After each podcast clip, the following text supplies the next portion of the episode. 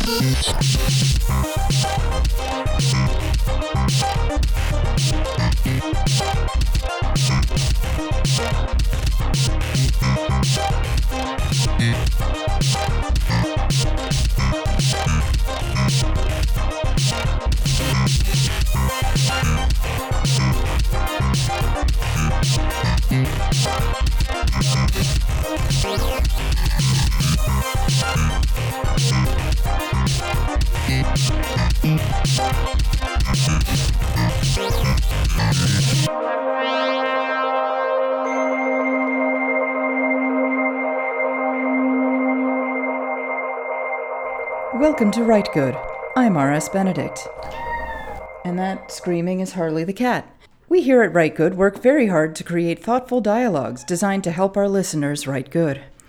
But there are many writing advice columns that won't help you write good, that will actually encourage you to write bad, or, at best, mediocre. There's a lot of money and clout to be made giving writing advice and a lot of conventional wisdom.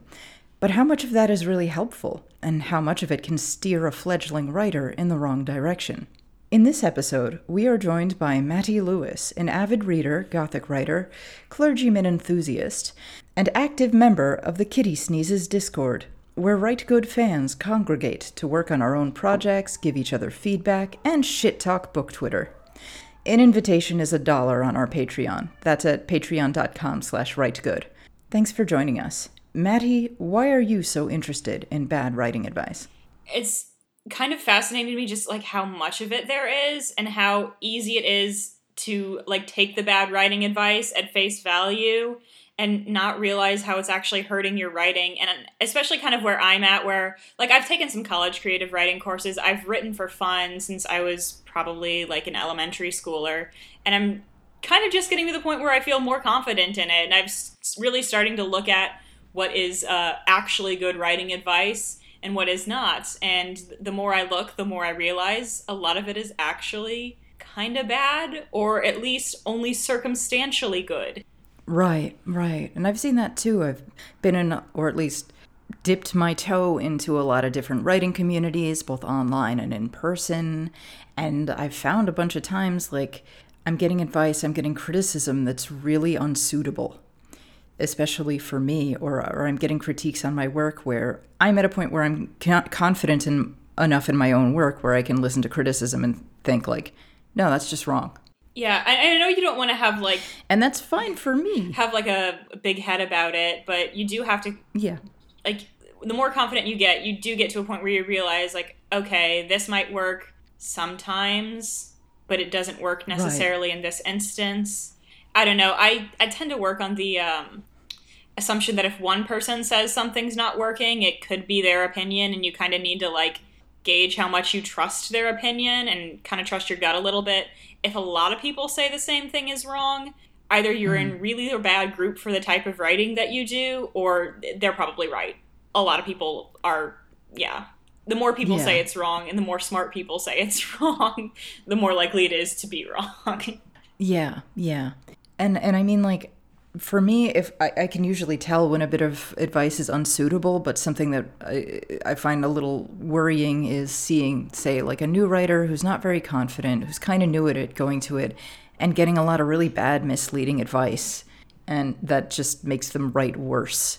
And ugh, it, it, it it's it's bad. I don't like that. It's it's a bad thing. It can kind of it can kind of make people, especially if you're not sort of stubborn and, and a little bit by nature, I think it can kind of make you like like I said in the intro, it can make you write write bad actually, or uh, lead you to not take risks that would have actually worked well or been cool because the conventional wisdom wisdom right. and scarecrow quotes definitely says that that you shouldn't. Right, right. You'll see someone whose writing isn't there yet, but they have some kind of interesting ideas and they're being a little experimental and you'll see the group kind of try to hammer down those those that experimental sort of creative explorative nature. You'll see people trying to like just shave down all the interesting sharp edges and it's like and, and just turn it into something completely formulaic and bland and it's horrifying. Yeah i i'm definitely at a point where i've i've read a lot. I've written a fair amount like and I'm definitely at a point where I'm like, I'd rather see someone try something interesting and kind of not quite get it than see something that's more or less competent but so by the book that it's just not interesting. Oh, absolutely. Absolutely.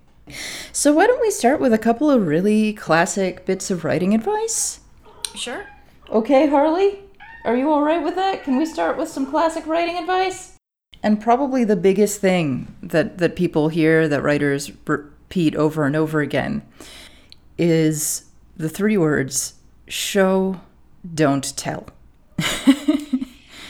I think that one is it's definitely one of my biggest peeves to see it because I see so many people, especially in I guess more like amateur groups, people will repeat it without seeming to really understand what it means or when it applies.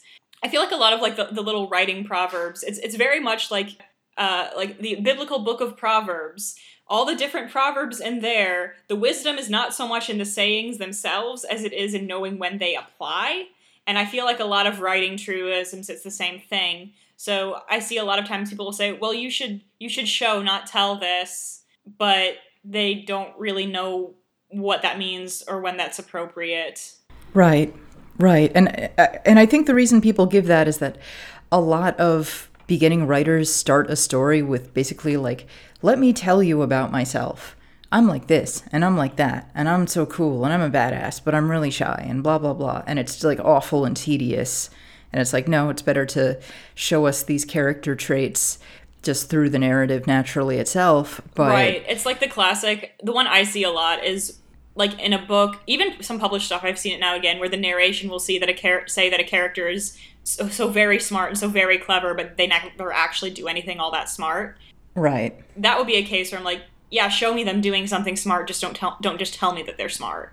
Right, and that would be a case right. where that's a valid criticism. But you'll see it sometimes where it's like, if you, you know, you say character X is angry, they're like, well, you should show me that, not tell me that. And I think it, it leads to like over describing physical, like body language yes. minutia. His face turned red and he balled his fists. And it's it's tears began to well up in her eyes her lips quivered yeah and it's really it's always very samey like because there's only so many physiological reactions a person will have to any given emotion so it's like unless you're saying something more interesting it's just i don't know it seems almost more almost more cliche than just saying he's angry right right right and and and i feel like there's a, a trend, I think, in in overemphasis or or a tendency in a lot of fiction writing to try to write the way you'd write a movie.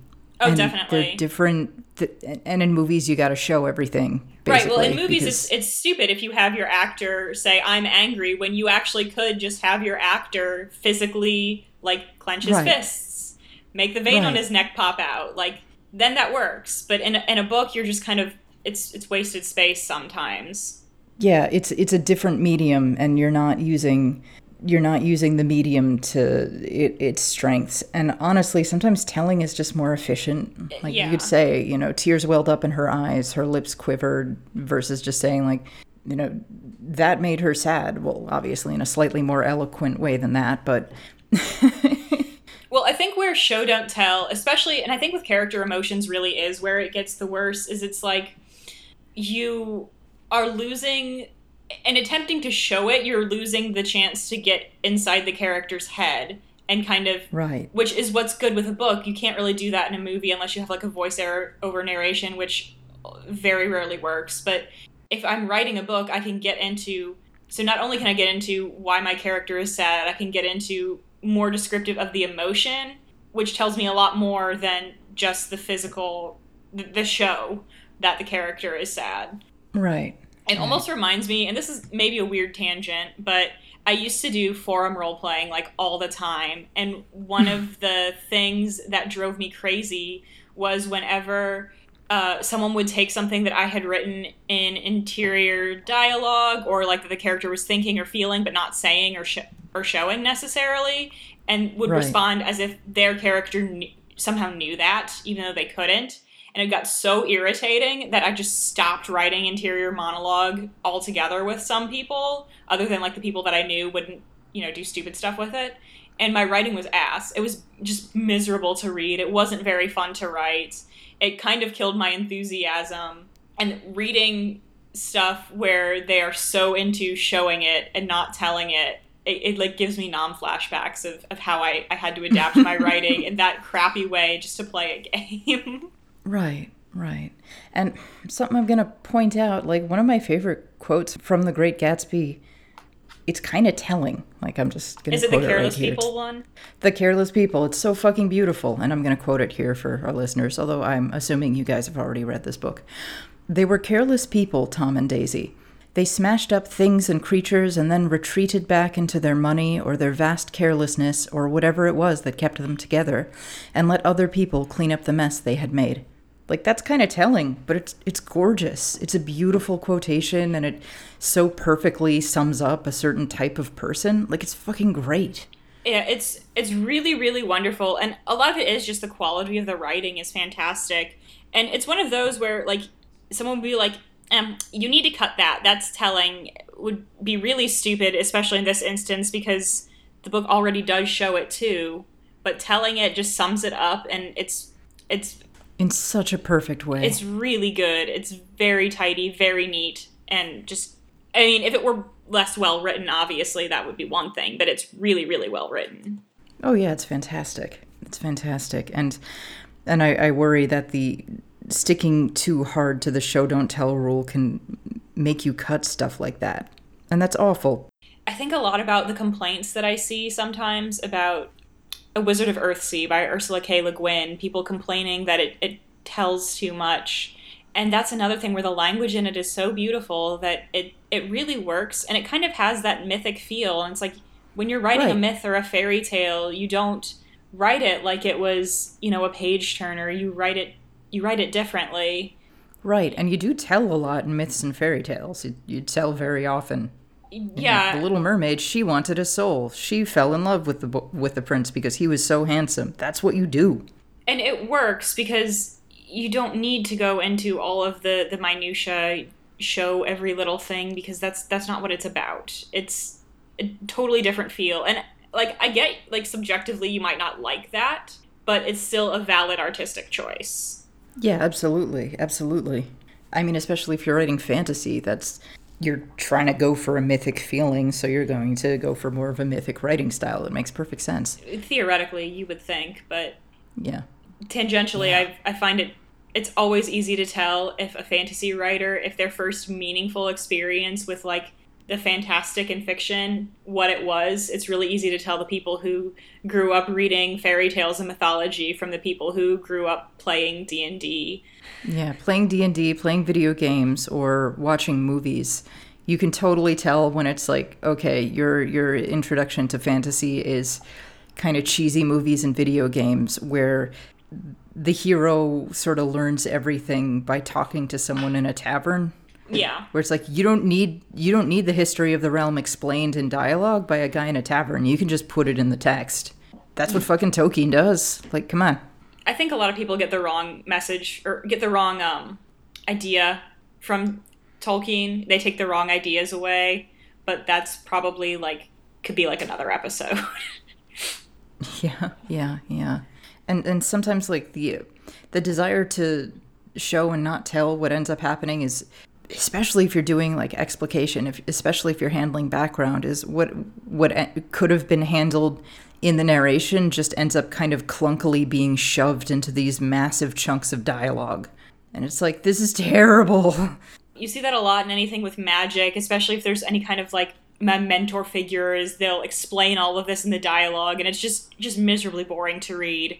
Um, or sometimes uh, in one of the rare fantasies that like actually gives a crap about religion since most of them don't but um they'll like have like someone giving a sermon or something and it's just uh it doesn't work very well. It's it's really obvious that that's why you're doing it and it's not necessarily for the story. It's it's for the world building and it's just it doesn't work. It's not important. Right. So to, to make a long story short, telling is okay sometimes. Don't don't tell everything, but like it's okay. Don't be afraid of telling. It's fine. Like all so many of the great 19th century novels, it's like when they introduce a character, they will tell you their entire genealogy and everything about them, and it's great. It's great. I love it. Oh yeah, it's fun. well, especially when you get some some of the like Dickensy writers who are really really good at it, and they make it like fun. Oh, yeah, his character descriptions are awesome. Like I'm not the biggest Dickens fan, but I could read Dickens character descriptions for days. Yeah, or or a more contemporary. I think um, Douglas Adams in his novels. There's a whole lot of telling, but it's like really witty and fun. Yeah, I think sometimes it's hard to do like other than slapstick humor. Uh, you kind of have to tell for most other kinds of humor. Right. More comedic books tend to be a little bit more telly, and, and it's fine. It works. Right, like the bit at the beginning where the where the guy who's um, the constr- the demolition crew at Arthur Dent's house, one of the guys is descended from uh, Genghis Khan, but he doesn't know it. All he knows is that he has a fondness for fur hats and keeps having these fantasies of setting people on fire. I don't know how to sell show that, but it's a great little detail and it's well told and it's really funny. and I would hate to lose something like that. Right. Okay. So that's like the big the big one. That's like the main bit of advice that people get that I think can steer them wrong. Another one that I see over and over and over again is never use the passive voice. Never use the passive voice. And oh no. Yeah, that that's another one that's so situational. Like there are situations where you definitely don't want to use passive voice, but people trying to make it like a blanket rule. Eh, there are situations where it's uh, better actually, or somewhere it's just kind of like it's fine either way. Like if I'm writing a crime thriller, a perfectly acceptable sentence is the body was found behind the dumpster of Waffle House. That's fine. Right. It's also passive Right. voice, but there's nothing wrong with it. Right.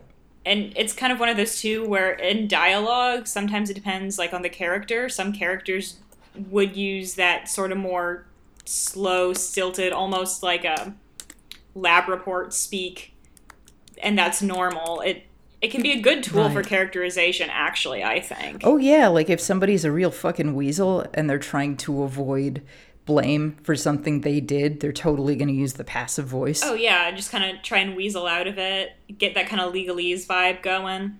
That sort of mistakes were made in this instance. Uh, right like you, you you would see that when someone's trying to not own up to something they did there are a lot of circumstances. I'm sorry if your feelings were hurt. right Right. And I think I think what a lot of this comes from is a confusion between different meanings of the word passive. Right? Like the passive voice in this here, passive is being used as a grammatical term. That doesn't mean the same as its general use. So I've seen a lot of people, a lot of writers who really ought to know better suggest that, oh, a passive voice means a passive character. It means a passive passage. And that's not true. They think, oh, the active voice, active action, action is a thrill ride. And like, no, all the passive voice does is it puts emphasis on the recipient of an action rather than on the party who performs that action. And that's all. And you might have a very valid reason to do that like your your corpse example over there. Murder investigation. We're interested in the corpse. We're not interested so much in the waffle house employee who stumbled upon the corpse. We want to know about the body because that's what our focus is here. So yeah the passive makes perfect sense for that. Right uh, yeah unless we were in this instance interested in the waffle house employee who found the body then we would probably do we would do active. But if it's about the investigation. Right. If you're the detective you're not going to focus quite so much on well i mean you'd interview the person who discovered the body and, and eliminate them as a suspect but like the thing is let's check out the body. Right. Yeah your your forensics expert isn't going to be so much about the uh, the waffle house employee. They're going to be about why this body is behind the dumpster and what has happened to this body. Even if you were to try and like phrase some of the stuff as active so it would be like somebody stabbed the body or like somebody stabbed the body that sounds stupid like the body was stabbed for like you know sus or not suspect but um corpse was stabbed 37 times like yeah the passive voice just kind of it makes more sense there Well, especially because if you're saying someone stabbed the corpse 37 times, you don't know, might not be the same person. right yeah An unknown party or parties stabbed the corpse 37 times. And, like, that gets pretty awkward real fast.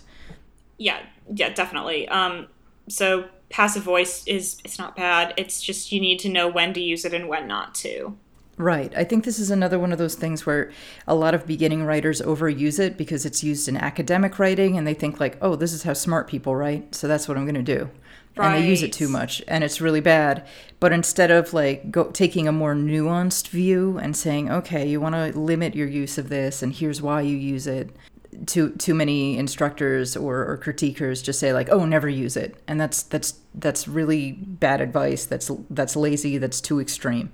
Yeah, that was one. I actually I used to teach freshman comp as a graduate um, graduate student, and that was one where I was like, I, I every year I would break that one down, and I'm like, okay, here's what passive voice is. Here's why you want to avoid it. Here's when you don't want to avoid it. You don't need to never use it, but there are some times when using it makes you look uncertain or it makes things clunkier than they need to be. But there are other times when it's it's totally acceptable and it's fine. Right. And telling people don't use it, it's ridiculous. It's like looking at someone who over salted their food one time and being like, never use salt again. Right. Like, are you kidding me? the one I was guilty of was uh, I, I did tell students, like, if you don't know how to use a semicolon, either look it up or don't use them. They're not really necessary for anything, they're stylistic flourishes. Please don't use them wrong. I will explain to you right. how to use them, but if you still don't get it, it's okay you don't need to. Yeah, yeah, they're not essential, but no. Well, but I think it was. I, I wouldn't say like never. I love semicolons, so I was kind of oh, like. Oh yeah, like, I use them a lot, oh, especially if sometimes they fit a certain character voice a bit. But we're going to talk about semicolons later. anyway, um, going from the passive voice to active and agency. I think there's a bit of advice that I see a lot is that characters must have agency, and by agency, they mean a very limited, very specific kind of agency, meaning you have to be an action hero. Characters have to be action heroes. Characters have to be fucking John Wick. And yeah, I see I that s- I see that a lot from SFF more so. Definitely. I see it I don't dip into the sci-fi side of things very much, but I see it a lot on fantasy and it's mm-hmm. it's very limited like I see it a lot applied to female characters, which I guess kind of ties into the last episode with Gretchen. Um, is you know that's right. one of the big complaints I see about female characters is they don't have agency because they're not I don't know rebellious princesses or whatever. And I'm like, right. you can still have agency without swinging a broadsword, and you right. can still have like a character can still have agency without it. I mean, it doesn't necessarily mean they affect things. It means that they they try in whatever capacity they are able and that you know it's not just a camera basically that follows the things that are going on and even that mm. sometimes i don't think is always bad like shoot uh, nick carraway is basically a camera like he doesn't really affect the plot of the great gatsby oh, yeah.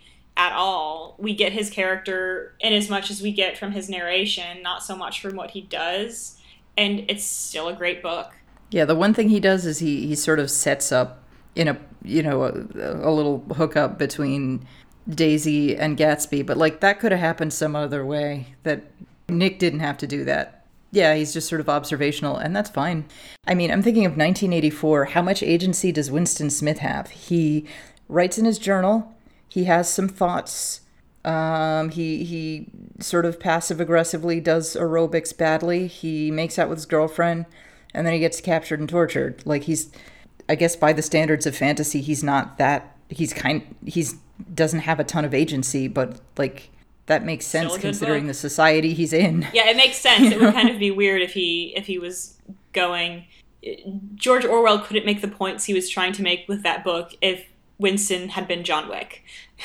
right, right. He's not Katniss. He's like a regular guy, and this is what this is sort of what the book is, and it's fine.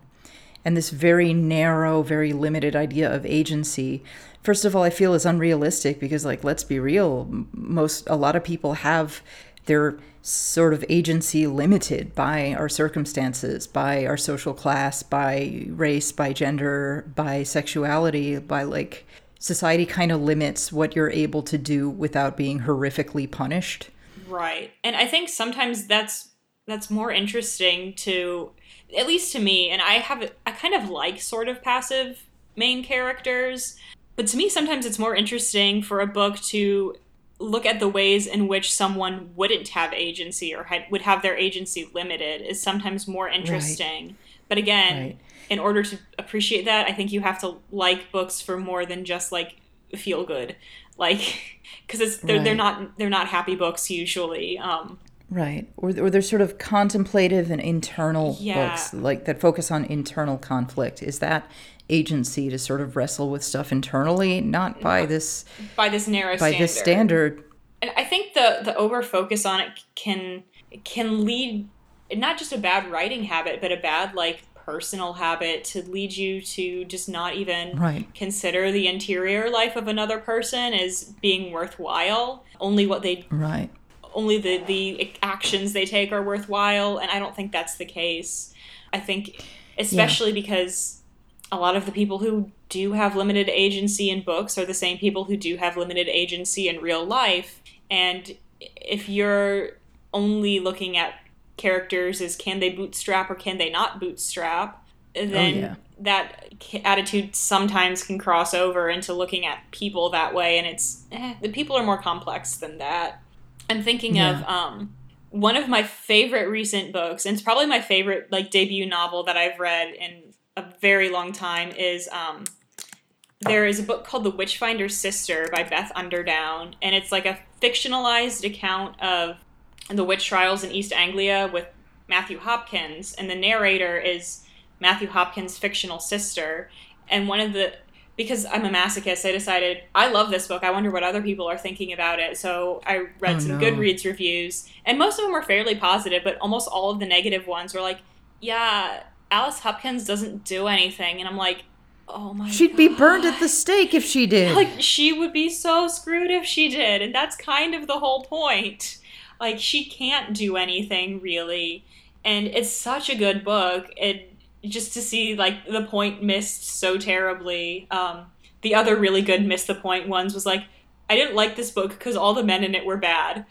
I'm like, it's about the witch. It's about witch hunts. like, of course, the men in it are bad. They're witch hunters. Oh my god. Oh my god. Yeah, Goodreads reviews. Oh, good lord. I think that one actually might have been a YouTube video because, like I said, I'm a ah. masochist.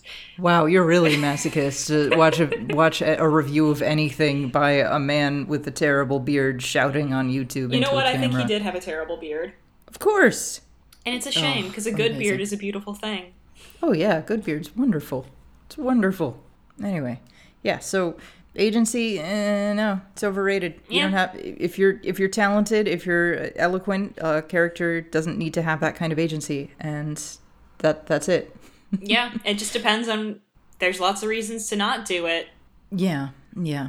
One more bit of advice classic bit of advice that I think we need to sort of temper or, or, look at differently is don't use adjectives or adverbs. I don't mean like limit it. Obviously, you should limit it, and especially don't use adverbs in dialogue tags for the most oh, part. God. But there, there's this idea of like you should never use those. Like, are you fucking kidding me? I think. Are you fucking kidding oh, me? Fuck so you, Strunk and White.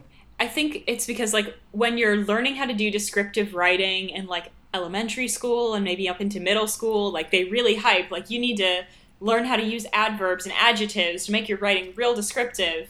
Uh, and then you get told like in high school, oh no, that's all a lie. Don't do that.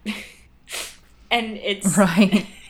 it's really um, kind of confusing and frustrating. But they never explain like when you don't need one. So like if you have so a lot of it is people will take a kind of a, a non-descriptive verb and tack an adverb to it to be more descriptive when literally all they needed to do was just pick a more specific verb so like someone writing run swiftly, which first off that's redundant. You don't really run any other way. But right. you can do dash, darted, sprint. There's a lot that are more specific than that that sound better. So in that case, yeah, the adverb is dumb. It doesn't sound good. It's not doing anything. Right, right. Or or people will like tack on like way too many adjectives thinking right. that like more description is better and I'm like you don't yeah, have to tell me every noun when every noun in a passage has one or two adjectives, it's like no. it makes things look like it makes it hard to tell what's actually supposed to be important when you're giving everything an equal amount of description. Right. And sometimes it just it gets clunky and ugly and it's like pick the most important detail and run. Like you don't need to tell me the apple is round, red, juicy and crisp. Which one of those is important in this instant? Right. Or maybe you do. I don't know. right. Sometimes stylistically you might. Yeah, I mean, if this this the character is like obsessing over this apple, like maybe he's really hungry and he really wants this apple, and it's just like, oh my god, this apple's so good. Right. Then you might go a little more more into loading up those adjectives. I think sometimes too Right. there's just there are just th- things that you can't really um it's really really hard to explain without an adjective or an adverb um, or imply like um my favorite adverb is viscerally because you really really have a hard time implying like not as not so much attached to like a physical action but attached to like a feeling like wanting Right. something viscerally there's really not a lot of ways you can describe that without that adverb unless you want to go into a whole long showing sequence that's just like you're making my eyes bleed please stop Yeah, yeah, absolutely, absolutely. All right. So those are sort of like the basic altogether principles that they tell beginning writers and, and then too many beginning writers will like take them as just total dogma and apply them universally and that's a problem. So let's switch to looking at bits of writing advice from some published writers, which I, I, I think are kind of questionable. Uh, let's start with Jonathan Franzen.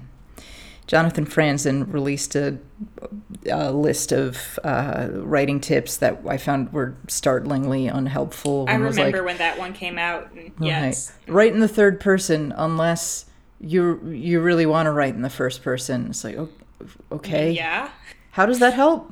What is what? Useless.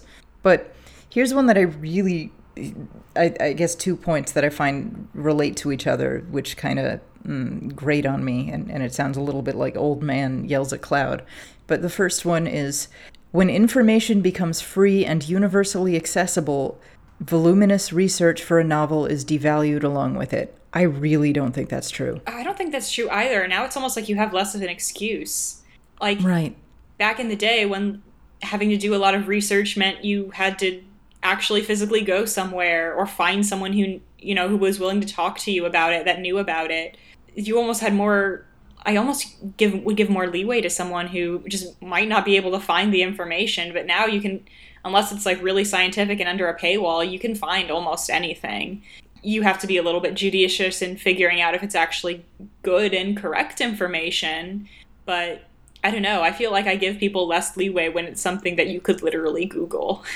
Mm.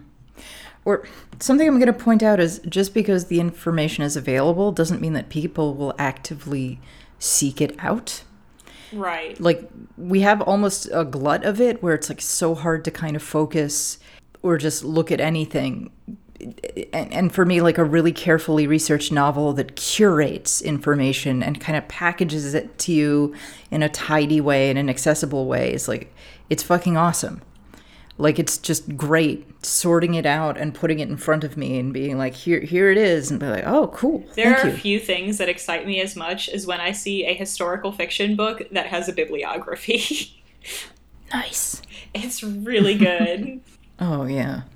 I just I don't know. I I it's kind of like no, that that still is cool. Like I like to read a book and then learn something. That's one of the reasons I like historical fiction in particular. Is I like history and sometimes reading textbooks is really dull and dry, but a really really well researched historical fiction novel like that's cool. I get to learn stuff and also be entertained. It's great. Win win. Right. Just the idea of like just curation of information, curation of, of content, like is, is something incredibly valuable and really important, and research is a part of that. okay. So, point two of Jonathan Franzen is it's doubtful that anyone with an internet connection at his workplace is writing good fiction. Does he mean workplace here like the desk where you write or does he mean like the office you work in? I'm I'm guessing he means the desk where you write. I would assume because like um, I got an internet connection at my workplace, but I'm definitely not doing any fiction writing there. Right. I don't know if he knows that many writers have day jobs. I don't know. Maybe he's not aware. Maybe. yeah, so I'm, I'm gonna take that and interpret that to mean he means like whatever the writer space that they do their writing in. On one hand, yeah, like sometimes you go down the internet rabbit holes when you really should be writing or you pull up Twitter and scroll for that for you know 30 minutes that you could have used 30 minutes is being generous that you you know could have used writing but I don't know I don't I don't think I agree with that at all. Mm-hmm. Yeah, I keep having to look stuff up. Right now I'm working on a historical novel. The main character is a med school dropout, so I I got to look up stuff about like nine about early 19th century medicine because I don't fucking know it. Yeah. And it's something that the character is going to have in his head. It's going to be really important. Like I I don't know what they thought the brain looked like back then. It was probably crazy. Um, right. Um, and and looking that stuff up, I think is being able to have that information is really really valuable and it adds a layer of authenticity and i don't know what he expects me to do to just like not to just not stop and then go to the library right. i guess. Like yes let me stop writing for the day and then go find uh, you know a, a medical textbook that was published in 1916 no problem. Right. That's fine. And it's really um it's kind of hard to like because sometimes if you're i guess especially if you're writing a historical fiction or if you're trying to write like a more realistic science fiction where you actually have to get the sci-fi kind of stuff kind of right sometimes if you you can't just put a placeholder in and move on. Sometimes you're like i actually have to know this because if i get it wrong that will have like a domino effect and i'll have to change like everything. So it's making more work for yourself if you just put a place if you just try you know i'll write what i think and i'll fix it later because sometimes that just breaks everything. Right. you have to know what's right. Right. I feel like generally the sense i got from franzen's list was that shutting yourself off from the world completely makes you a better writer and i really i really quibble with that. I really quibble with that a lot. That's a very um lady of shalott argument in, order to do art, you must be sequestered. If you look out to the real world, you will get distracted by handsome knights and die. right. Oh, gosh. So, yeah, Jonathan Franzen's list, not the best. Okay. So let's go on to George Orwell. Uh, here's here's a quote that I feel like it sums up a lot of the mo of much of writing Twitter. Writing a book is a horrible, exhausting struggle, like a long bout with some painful illness. One would never undertake such a thing if one were not driven on by some demon whom one can neither resist nor understand. you don't have to write it. No. You don't have to write it. No one's making you do this. I do know some you people to do this. who write who do feel that way, and I kind of feel sorry for them. Um, like, get another like, job then, dude. Yeah, I just there's I, I think it's important to have Be a creative welder. outlet, but it doesn't have to be writing. If you would prefer to embroider, you can do that. If you prefer to garden, you can do that. If you would prefer to paint right. war game miniatures, you can do that. You don't have to write. Like Right, right. And I think I don't know, there's this this whole like the the depressed artist sort of archetype and it yeah. not just to writing but any kind of art where there's this weird assumption that somehow suffering for your art makes it better and i'm like I don't know. I don't necessarily think that's true. I think having some experience can make things better. Um, maybe having had suffered can give you a little bit more perspective or more empathy or whatever. But I don't think you have to constantly be in the thick of it to produce good work. Yeah. And I just, I don't get that mindset of like, oh, I hate writing. Like so many so many fucking posts from like the the big accounts that love to talk about writing are all about like oh i hate writing i'm going to procrastinate so i don't have to write more. It's like this isn't high school this isn't homework you don't have to do this. Yeah. you're grown up. You could do something else with your life like oh but i'm on a deadline and and it's so str-. okay well get another job yeah, then if you don't like, like it. you, you want to talk about work stress? Fucking be a waitress then. Shut the fuck up. Do you know how lucky you are to be able to make a living and support yourself purely by your writing? Yeah that's Fuck practically off. unheard of. And yeah. yeah, it's it's one of those things where I, I feel like part of that it's it's almost it gets tied into partly the suffering makes your art good archetype, but also the like kind of capitalist productivity mindset where it's like I hate it, but I got to do it because it's productive and it's like, you know what? I'm not going to beat myself up if I don't write for three days or more because I'm out doing other things. I'm a multifaceted human. I have other interests. I have a social life. I work. Like, it's fine. it's okay to take breaks as long as you mm. don't have a deadline. And if writing makes you that miserable, yeah, just take up another hobby then. Yeah. Fucking go lift weights, get real swole. I don't know. Do something else. I just I, I can't stand that mindset and I don't relate to it. When I mean I work full time and you know on top of that on top of like going to the gym regularly i any bit of time i spend writing i've got to like carve it out of something else yeah so for me the idea of like no oh, i hate writing it's such torture it's like i i have to decline social invitations i have to sacrifice other aspects of my life in order to write. So this is like something that's really valuable to me. Right. Why would I do it if I didn't like it? It would free up time that I could use doing other things. Right. Right. I mean, I get yeah. that it's frustrating sometimes. Like we've all had anyone who writes has had a moment when they're like this is not going my way. I can't figure out how to, to say what I want to say. I don't know where I need to be going. Like that's okay. Yeah. Like but that doesn't it shouldn't be like that all the time. You should also sometimes have times where like yeah, this is going good. I like this. I'm pleased with this. I'm proud of it. It may not be perfect, but I like what's coming along.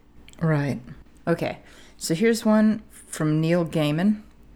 Remember, when people tell you something's wrong or doesn't work for them, they are almost always right. When they tell you exactly what they think is wrong and how to fix it, they are almost always wrong. I think that just really depends on who you're talking to. Yeah. almost always right? Like, no, I've gotten a lot of critique criticism saying, "Oh, this is wrong. It doesn't work for me." That's I know is just fucking wrong. I know is wrong. Like all you got to do is visit a Reddit community or Goodreads to find that oh, yeah. critics are not almost always right, and sometimes they just got real bad taste. Holy shit! Yeah. Also, I am not taking advice of any kind from a man who married Amanda Palmer. Eh, that's fair. I am sorry. you made a bad choice. Yeah, that one. Um, it's definitely like I, th- I think it really depends on who you're talking to for that one. Like if you're talking to someone who doesn't know anything about like if I am writing a horror novel and a someone who only reads Regency romances tells me they don't right. like something about my horror novel, it, it, they're wrong. Like or more likely than not they're wrong unless it's like a like mechanical like hey this sentence is clunky sort of thing. Right. But like I do have like I am very fortunate. One of my really really good friends has like pretty much the ex- she's like my ideal reader. She likes exactly the type of stuff that I like to write. She likes to read. She's very very intelligent. She's very very well read. She actually is an editor. So when I send her my stuff, if she tells me, "Hey, this ain't right," I know immediately. Okay, yeah, it's wrong. She's never steered me wrong at all. But even so, and actually she can usually tell me how to fix it too. She can be like, yeah, cut 300 words. You're fine. These three pages, they don't need to happen. And I'll do it, and it's better every time. But that's because she knows the type of writing that I do. She likes the type of writing that I do. And she has good taste, or at least taste that is like mine. So I know that, you know, when she says something, I can take it as gospel. Some random on the internet? Absolutely not. Right it's so it's so flattening. Like, oh, when people tell you something's wrong, they're almost always right. Are you kidding me? What? Who are you talking to? Maybe if all of your friends are writers or who are editors, decent at writing. Yeah. Yeah, but if you're it's just some rando, like you gotta you gotta add some qualifiers to that statement, Neil. Yeah, definitely. I just uh, oh my god. Anyway, okay. Next is Kurt Vonnegut. Uh, here is a lesson in creative writing. First rule do not use semicolons. They are transvestite hermaphrodites representing absolutely nothing. All they do is show you've been to college. Okay, first of all, fuck you. That, what the fuck? Okay, secondly, I, I mean, we're, go- we're going on the assumption that I don't know, ambiguity and, and bending is a problem, and I don't think that's wrong. No. I don't I don't think there's a problem with that. Yeah, and it's like it's one of those things yeah beginning writers sometimes do overuse them or use them incorrectly but they work really well. When they work they're really nice. It's right. kind of an elegant construction. You don't have to use conjunctions constantly but it still shows the the closeness of two ideas. Right. I don't know i just think i i read and loved charlotte bronte too young to give up on my semicolons Right. And I feel like it fits certain character voices too. Like, a, a story I'm writing on, I'm working on, is uh, the main character is very anxious, very neurotic, and very much uh, an overeducated academic. So, you know, he's going to use semicolons. Oh, yeah. He's going to love semicolons. He's going to shove them in everywhere because that's the kind of person he is. That fits the voice perfectly. So, um, I'm, I'm going to use semicolons. I, I will queer literature with my semicolons. yeah, I you'd have to pry him out of my cold dead hands. I love semicolons. Yeah, not letting him go. Not letting him go. They're good. Not even for Kurt. Not for not for you, Kurt Vonnegut. You know what? He probably used a semicolon in his writing somewhere. He probably did. I'm sure he did. We should reread Slaughterhouse Five and highlight the semicolons. Yeah, there's got to be one in there. I'm sure of it. Okay. So now we go from generally good writers giving some questionable advice to a bad writer giving bad advice, and we are going to talk about the. Uh, I don't know what adjective to use to describe him, but we're going to talk about fucking Chuck Wendig for a while. So um, I deserve hazard pay for reading this, but I, I scanned a little bit through his book, The Kick Ass Writer 1001 Ways to Write Great Fiction, Get Published, and Earn Your Audience. Although, I, as though Chuck Wendig has ever earned anything in his life except for a severe noogieing. And before we go into the specific bits of advice, I'm just going to point out that Wendig has written a bunch of writing book listicles, and they're literally the same items reused over and over again with a handful of additions. That's it. He's published the same book approximately five times, and it's all incredibly basic, insipid shit, and I find that really kind of disgusting. It's like failing upwards. Yeah, because this is thousand one, the thousand and one methods, right? He he's written previous books that are like five hundred methods, and like entire passages are completely identical he's just reusing like entire passages of it and then adding a bunch more fucking stupid things. And I, I find that deeply, deeply objectionable. And also, it's like, okay, Chuck Chuck Wendig is a writer who's famous sort of for writing about writing and giving writing advice, but who actually like cites his own fiction as examples of good writing? I have I don't think I've ever heard anyone who I would consider generally a pretty well-read person. I don't I've never said anything about him. Like I've looked at most of his books, and most of them are novelizations of Star Wars. Yeah, and and, uh, and that's about it. it sounds bad. I've definitely looked at books, seen that he has blurbed them, read the back, thought, shoot, this actually sounds kind of good. But Chuck Wendig blurbed it, so maybe I'm not gonna pick it up. Yeah, yeah, pretty much. Just like, uh, no. So they really shouldn't let him blurb stuff because maybe that book that I was gonna get until I saw that his name was on the cover. Maybe that book, maybe it's really good. Maybe I'm missing out, but I can't do it. Yeah. Anyway, that's petty enough. Let's go. But generally, like, Wendig is just the living embodiment of those who can't do teach. Yeah. Like, he's a fucking shit writer, but he's made a living just writing about writing, even though he's not good at it at all. And it's fucking ponderous. Yeah, it's kind of a sidebar, if you don't mind. I see when I go into a bookstore and go to the like writing advice section, it's really fascinating how many of those authors of the books, the advice books, I don't recognize. I'm like, I don't I are you an author? Are you an editor? Are you like a publishing industry person? I don't know who you are. So it's when you're picking writing advice, take writing advice from writers whose writers writers whose writing is actually good and that you like. Right or really good literary critics. Like mm-hmm. I've hyped this book before, but How Fiction Works by James Wood, legitimately really good. It's not a how-to guide, it's more of an analysis of like let's break fiction down and look at how it works. So it's not a list of rules so much or do's and don'ts. It's like, okay, let's examine how you know this writer in this passage kind of handles characterization and i found it so much more helpful than all of the how-to guides yeah but but let's go on with fucking Chuck Wendig and um, look into some of his amazing advice. So I'm gonna I'm gonna read. Here's a passage. Yo yo yo! It's MC Protag in the house, Mother Fizuckers. Generally, the main character and protagonist are the same. That isn't an automatic, however. A main character can be the narrator telling the story of a protagonist. But unless you're a particularly talented writer, that's probably going to suck a bucket of bubbly hippo spit. So I hope he's never tried that. Yeah. Well, I'll give him credit. He knows his audience. He assumes right off the bat that they are bad at writing and should not try. But yeah, that... the main character and the protagonist generally aren't the same. Sometimes they are. The fucking Great Gatsby, To Kill a Mockingbird, Moby Dick. Oh yeah, there's plenty, and a lot of them are really good. It's they're like, really good. I have no problem with writing advice that acknowledges that a certain thing can be really difficult to pull off because that is something that can be hard to pull off. But just saying, mm-hmm. yeah, don't try. It's like, come on. Worst thing they do is they try it and it's not that great. And then they learn from it theoretically yeah. or hopefully and whatever. But it's better to try it and eh, maybe not be perfect than just wallow in mediocrity because someone says that it's kind of hard. Especially Chuck yeah. Wendig. Who cares if Chuck Wendig thinks things are hard? He probably thinks it's hard to put on his own shoes sometimes.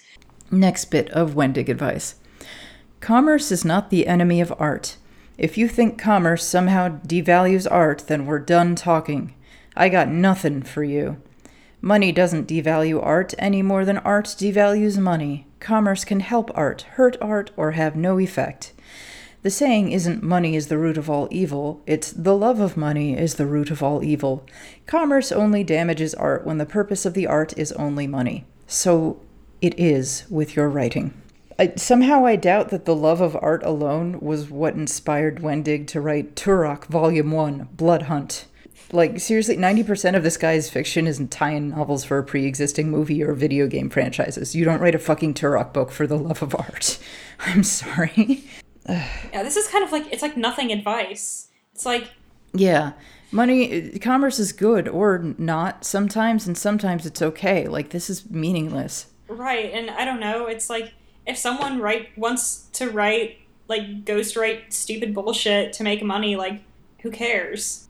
It doesn't devalue the art that people do that they're doing it because it's like a passion thing for them or because they care about the art. Just because some dweeb is writing mm-hmm. Bigfoot erotica because it sells somehow, like who cares? It doesn't matter. Right. Right. And it Plus, I, I would argue, like, this is kind of glossing over that there's a lot of problems with the fucking publishing industry. Like, people who make it to the top, it's not a meritocracy. And a lot of really great stuff gets kind of passed over because it's not as marketable, it's not as profitable, it's not as sellable. Yeah, it, it seems like it. Uh, I just. I don't know. I just don't know what he's trying to say here. It's not very clear. For someone who's a writer, you would think he would be uh, better at communicating his ideas, but I got nothing. No. No, it, it's just kind of meaningless and it just feels kind of defensive. Like someone called him a hack. I mean, he is the guy who tried to get the Internet Archive taken down, so. I know. Oh, God. Clearly, uh, he. It definitely does sound offensive. It's like, it's fine to want money for your writing. We're like, yeah, no one said it's not, but. Right. Anyway, so here's here's the opposite in, of a bit of Kurt Vonnegut advice in an even more horrifying way, and I'm going to read it. Um, I, I, suggest perhaps a content warning over the next passage. Um, I want to buy the semicolon a private sex island. I love those winking little cheeky bastards like you wouldn't believe. You can't use them too often, but when you do, you use them to link two independent clauses without a conjunction, like but or and. Mmm, semicolons. Come to me, semicolon. Wink at me. Touch my man parts. Don't tell my wife. Wink, and then he does a like a winky emoticon. I hate everything about that. This makes me want to not use semicolons. Yeah, I, I'm I I would like to call the police. Also, he doesn't also he doesn't that's not really what a semicolon is used for. He misses he misses the bit where it's like okay, the two linked sentences strongly share a theme or subject matter. Right. Like it's not a it's not a substitute for a period or but or and. It's its own unique thing. Yeah, um ugh, I don't like that. It's so I feel unclean. Yeah. Mm-mm. It's just uh, maybe a better, less molesty metaphor is that it's kind of like a screen door while like a period is more like a, a front door, you know? Like a solid door you can't see through? Yeah, like a solid door that you can't see through, air doesn't pass through. Yeah, that that's a much um much better metaphor. I also a metaphor that that doesn't make me want to contact QAnon. Yeah. I also uh this is a guy that could use the cool it with the adjectives advice. Yeah. Yeah, it's it's bad. Okay. And here's something general that I noticed about Wendig's writing advice is that all of the illustrative examples he uses for writing techniques are from blockbuster movies. That's a huge red flag for me. Writing a screenplay is not the same as writing a novel or a short story. They're wildly different mediums. If you want to be good at writing books, you have to fucking read books. You have to fucking read books. His justification is that it's better to use blockbuster movies as examples because everybody's seen them, and I guess nobody reads books, or his, well, no one who takes writing advice from Chuck Wendig reads books. But English class. right. Like, we were, all, yeah. Mm. There's a set of books that is pretty, like, pretty well, like, everyone's at least heard of them, if not read them. Like you'd be hard pressed yeah. to find, you know, a group of 10 people, none of whom have read Catcher in the Rye, or none of whom have read The Scarlet Letter, or none of whom have read, like, Lord of the Flies, Great Gatsby's, any Shakespeare. Like, even, there's some, even if you just zoned out in your English class and didn't actually read, you still probably caught some of the discussion. Like, they're common cultural touchstones, and they're much better right. to use for writing advice since they're actually written and not filmed. Right, right. I mean, Shakespeare. You don't know what Romeo and Juliet is. You can't read. You can't refer to Shakespeare. You can't. You can't even refer to that.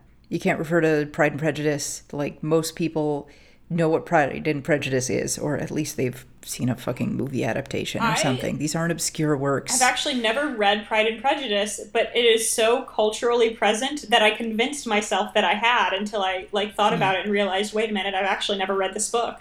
Like you know who doc who you know who Mr. Darcy is. Oh yeah everyone knows who Mr. Darcy is, even if you haven't read it. And I and I find it appalling just this assumption that like, well, no one's read these, no one's really read many books. And like, okay, it might be harder to find books that everybody's read in common, but like, if you went to high school in the United States, you've probably read some John Steinbeck, you've probably read some Hemingway. Yeah, and it's and the assumption that I guess probably everyone that would read Chuck Wendig writing advice probably does watch a lot of blockbuster movies, and I'm like, I don't know. There's a lot of blockbuster movies I've never seen. A lot of popularly referenced movies. I have never seen Grease. I've only seen the mm. second Terminator. I have not seen the first. Um, there's tons of movies that people, for whatever reason, don't see. So that whole like, oh, I'm just trying to do something that everyone knows. It's like no matter what you do, you're not going to get something that everyone knows. So get something that's actually right. in the correct medium. right, right, right. And it, it's just appalling to me the idea that you're an aspiring writer who doesn't read. Like, it's no, so get the mind blowing to me. Out. Like, you would never like if someone who aspired to be a professional chef said they didn't like to eat or to cook, you would be just right mind boggled by that. Or if right. someone who was an actor said they didn't like to watch movies or watch plays, that would or, or read them, like that would be weird. But somehow or a musician who doesn't actually listen to music. That would be absurd to anybody. Anybody would think that's weird, but there, I, and I see, I hear a lot of people talk about like, I want to write, but I don't really like to read, and I'm like very confused by that. And it's not just like I want to write I don't read a lot because I can't find the stuff that I like, which is a more valid. You know, the whole if you can't find it, make it yourself. But it's just they don't yeah. don't like to read like at all. Even if it was something they would like, they don't like to read. Yeah, Ugh. but that that's something I see a lot. And let's let's uh, end with a brief discussion about bad writing groups. I know that you're a fan of the train wreck that is Reddit writing groups, r slash writing, r slash uh, r slash fantasy writers, and I know that like Reddit is shooting fish in a barrel here, but the reason we're talking about this is because a lot of beginning writers go to forums like Reddit, to book Twitter, to Wattpad, to try to sort of meet kindred spirits and develop their work, and they end up getting a lot of misguided advice and it steers them in the wrong direction, and that's not a good thing. It's it's terrible seeing a writer who's you know they're they're not there yet they're not great but they have kind of an interesting kind of unique view and watching people kind of hammer them into being more formulaic it's fucking horrifying Yeah, I, I joke a lot that if you want to see how the stupidest people alive will take your writing, you post on Reddit. Um, yeah. But it, there are, like, a lot of the thing that's so can be really difficult about those if you're not confident in yourself and you're you're new, you're just starting out, is that it's objectively in some ways it's an attractive forum. Like you post and you probably get some comments if you're on a bigger subreddit. Maybe not a ton of them unless, you know, something that you wrote really just like captures the the redditor attention, but you're not like screaming into the ether usually someone will say something you will get some feedback it will probably be reasonably quick um, but it may not be thorough it may not be good i know there's some writing subreddits where the whole point is to be like as there's it's called destructive readers i think and i looked at that mm-hmm. for a mm-hmm. hot minute and i'm like this is just mean these people are more yeah. concerned with uh, the brutality part of brutally honest than they are with the honesty because it gets really nitpicky right a lot of people in a in a bad I think the hallmark to me of a bad critique partner or a bad writing group is when people assume that um, their tastes are universally the same as good writing. So they'll give advice to make a story that if you took it, yeah. you would make your story more like what they personally like instead of the best version yeah. of what it already is. So, you know, yeah. I've had stuff where I've posted things and it's you know kind of a slow contemplative story. Uh, there's not a whole lot of action and there's just senseless tragedy at the end. There's nothing that the author did or not the author there's nothing that the character did to cause it. There's nothing that the character could have done to prevent it. And i got a lot of pushback on that because there was so all these suggestions to how to make this you know more action how to have the, the consequences be attached to it. And i'm like that's not what I'm doing at all. Like that might be what you would like better, but I don't know. Maybe right. I wasn't good enough at writing it to make it clear that that was kind of the point. But right, it was kind of uh, it wasn't great. So I see that a lot, and to me, that's the most. That's like the number one most frustrating thing when you're trying to find someone to read your work and give you feedback is people who either can't or won't separate that sometimes the thing they yeah. subjectively like is not the best thing for that particular story yeah. and yeah. what the author is going for with it. Right. Here I'm going to sound a little snobby, but I think in a lot of these writing communities, there's sort of a problem of the blind leading the blind. These are a bunch of people who've never been published, giving their expertise. And it's like, how do you how how are you presenting yourself as an authority when you haven't been published? At all. Not even in a semi pro. Yeah, not, not even in like a we don't pay you. Right, not even in your magazine. high school literary magazine. yeah, like who the fuck are you to give advice? Right. What do you know, bub? And it's and half it's people it's it, they don't even have the expertise of being well read, which doesn't actually cost yeah. you anything other than maybe the price of the books if you're not going to the library or you know there are ways like you can you can read on the cheap yeah. Honestly, if you Google any book title and PDF, you're going to find a PDF of it on the internet for free. Right. Like, you're going to find it. You're going to find it. Let's be real. you can read for free. It's not hard. Yeah, there's Gutenberg.org has tons of like public domain novels that you can read. You don't need money to read. You do not need money to read at all. Right. Time, yes, but a lot of the people on Reddit are like they're high schoolers or even middle schoolers sometimes. They're like, you got more time. Yep. And it's like you got time to post, you got time to read. Okay. But that that I feel like is the biggest red flag in in a writing group. If you're in a writing group and it's like is this dragging me down? Is this holding me back? Look to what do the other members read? Mm-hmm. Are they reading anything? If the only books they're reading are like Harry Potter and and you know the the big currently popular YA thing, like get the fuck out. run for the hills this these people won't help you.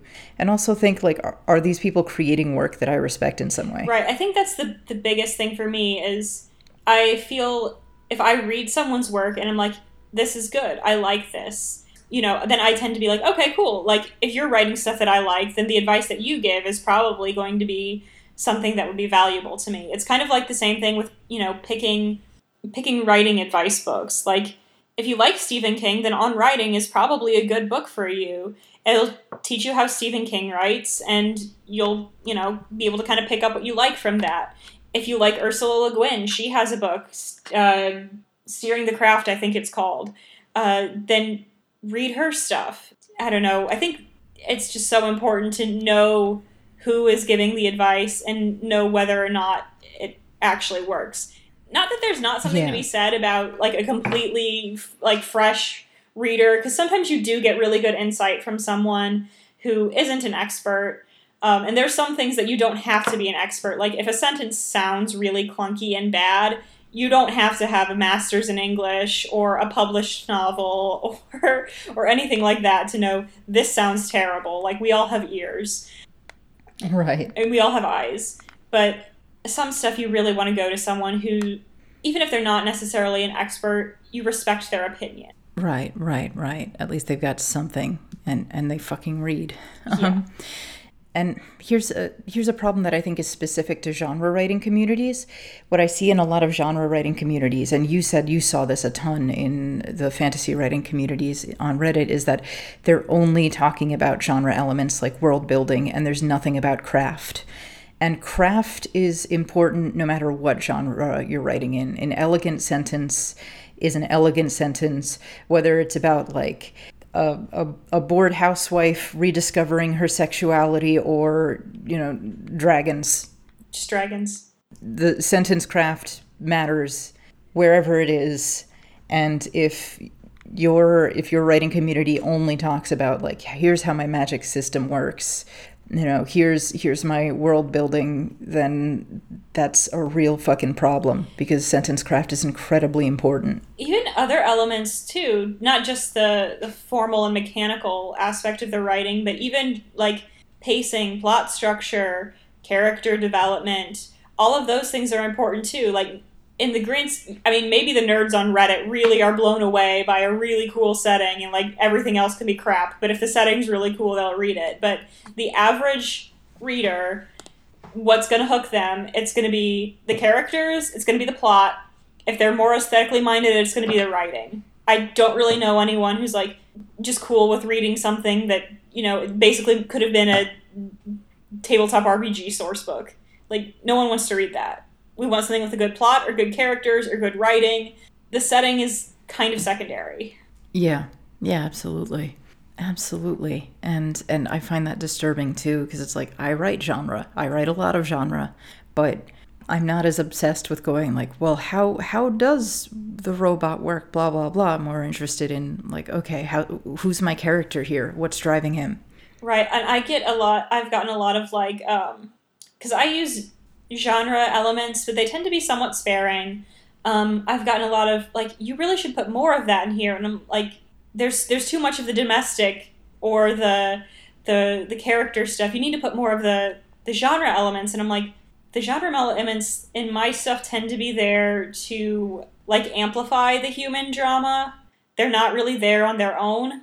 So and a whole community that kind of misses that that is one way you can do genre fiction and is mm, it's not useful. No, not at all. Not at all. The fantasy writer subreddit would be extremely useful if you were trying to come up with a tabletop RPG sourcebook. Super useful. Mm. That's what they need to be doing there. Yeah, honestly, yeah. Sometimes I think I feel like a lot of times people say they're going to write a book, but what they really want to write is a screenplay or an RPG. Yeah, all the time and it is like no go do that. Go do that. Go write your rpg go design your rpg it, you'll have a blast. It could be a lot of fun. You're good at this. Right. I, I even see some like published authors who i read their stuff or read about their stuff and i'm like this guy would make kick-ass rpg source books but i have absolutely no interest in reading a novel by him. Right. So let's wind it down. Where can we find you and support your work so I can be found on Twitter at ml underscore gremlin. Um, and it's it's mostly me posting dumb bullshit. Don't expect much wisdom there. um, I have one published story in the August 2000 or not August April 2019 of Enchanted Conversation magazine. Um, it's called Wolfskin. I would be delighted if you liked to read that. It's a fairy okay. tale, and we will we will include a link to it in the episode description. Otherwise, I try to keep my presence somewhat minimal on the internet. Yeah, that's reasonable. I should do that, but I don't. Anyway, well, thanks again for coming on the show. Thank you for having me. And thank you, listeners, for listening. If you're looking for a writing community that won't steer you the wrong way, try the Kittysneezes Discord. We've been holding group write ins and giving each other feedback on our own projects. To get an invitation, sign up for our Patreon on the Literary Salon tier. It costs a dollar. That's it. You can sign up for a month and then drop out. We're not going to kick you out. Or honestly, just message us on Twitter and show us how cool you are, and we'll send you an invitation. We get it. Everybody's broke right now. A dollar's a packet of ramen, and maybe you need that ramen this month. Or, if, if you do want to support us on Patreon, you can also sign up for the book club tier and get a bonus episode every month. And be sure to join us next time when we talk about the importance of rigorous cultural criticism. Until then, keep writing good. KittySneezes.com in color.